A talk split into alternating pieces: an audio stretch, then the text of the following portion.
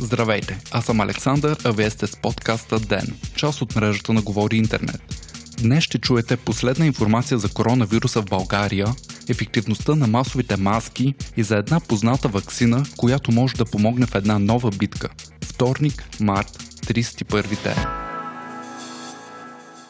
Ден е подкаст от мрежата на Говори Интернет и става по-добър благодарение на подкрепата на слушателите си. На вас. За да станете дарител на Ден, елате на patreon.com, Говори Интернет и срещу 5 долара на месец ще станете денник. Истински герой.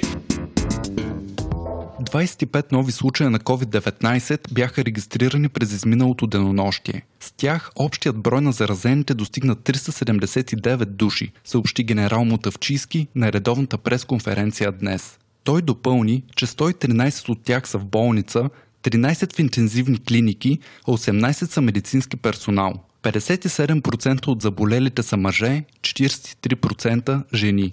Средната възраст на болните е 46 години, като най-младият пациент е на 3, а най-възрастният на 86. Позитивната новина е, че няма смъртни случаи и средната възраст на починалите остава 66 години. Негативната е, че към множеството области с регистрирани случаи се присъединява и Силистра. Генерал Мотавчийски коментира и отменената днес заповед на министра на здравеопазването за задължително носене на маски на открити и закрити обществени места. Министър Ананиев уточни, че заповедта е отменена до постигане на консенсус с нашето общество и че държавата ще закупи 1 милион предпазни маски, които ще бъдат раздадени чрез Министерството на труда и социалната политика. За сега се очакват и 2 милиона маски от Китай, обикновени и с по-висока защита, а в предстоящите поръчки има и предвидени и такива от тип FFP2 или FFP3. Споделяме с вас допълнителна информация за ефективността на двата вида маски, които са масово използвани в България – еднократните хирургични и платнените за многократна употреба. От публикация на Европейския център за превенция на заразите разбираме, че платнените маски или тези направени от дома са по-малко ефективни от хирургичните такива. Твърдението е подобно на това от СЗО и съобщава, че домашните маски даже могат да увеличат риска при здравите поради увеличена влажност, разпръскването на течности в самата маска или съдържане на някои вируси и бактерии по повърхността й. Цитирано е изследване от 2015 проведено сред медицински работници във Виетнам и по време на грипна вълна. Изводите от него са, че платнените маски са успели да спрат само 3% от болесотворните частици, а хирургичните близо 56%. Вече е известно, че да се предпасим от заболяването, най-ефективни са маските N95.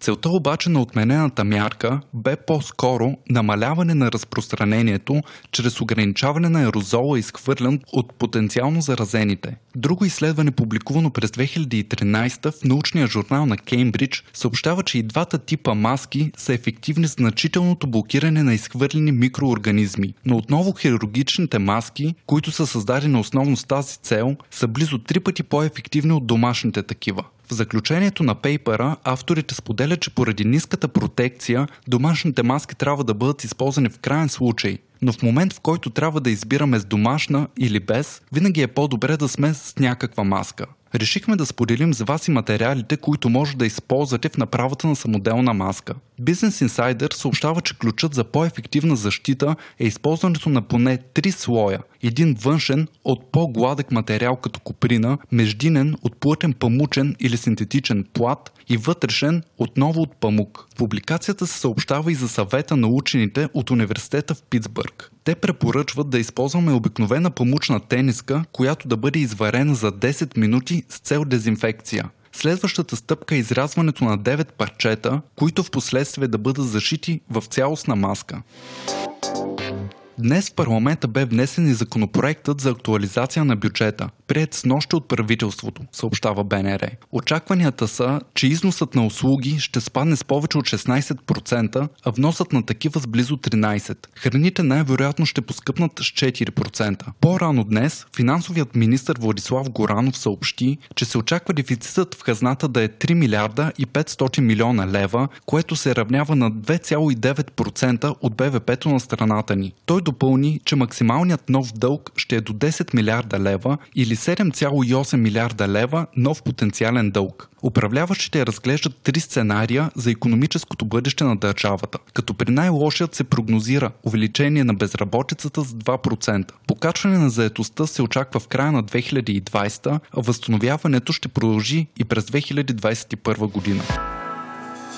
Докато случаите на COVID-19 надминаха 800 хиляди, добре позната вакцина против туберкулоза може да се окаже помощно средство в борбата с заболяването. Bloomberg съобщава, че учени от Технологичния университет в Нью Йорк са свързали скоростта на разпространение на коронавируса с масовото иммунизиране с БЦЖ, задължителна в българския иммунизационен календар. Учените са установили, че в страни като Италия, Нидерландия и САЩ, в които не е имало масова иммунизация, се наблюдават най-много заразени. За да бъде доказана ефективността на откритието обаче, предстои медицинско изследване, което ще продължи 6 месеца. 4000 медици в Австралия, борещи се на първа линия с заболяването, ще участват в експеримента, като една част от тях ще бъдат вакцинирани само с противогрипен препарат, а другата с БЦЖ в комбинация с противогрипна вакцина. Важно е да се уточни, че вакцината за бацил на Калмети Герен няма способността да предпази от коронавирус, а по-скоро да облегчи симптомите на заболяването чрез трениране на имунната система, съобщава BTV. Вакцината БЦЖ е разработена през 1921 година във Франция и все още е основно средство за борба с туберкулозата. През 1908 работа по нея започват Алберт Калмет и Камил Герен. Научените са нужни 13 години и 239 опита, докато бъде допусната за употреба върху хора. В момента е известно, че вакцината няма сериозни странични ефекти и дори се използва при проказа и в ранен стадий на някои видове рак. Вие слушахте подкаста Ден. Ден е част от мрежата на Говори Интернет. Водещ Александър Николов. Главен редактор Димитър Панайотов. Аудиомонтаж Антон Велев. Ако искате да не изпускате епизод на ден, не забравяйте да се абонирате в Spotify, Google Podcast или да не оцените в Apple iTunes.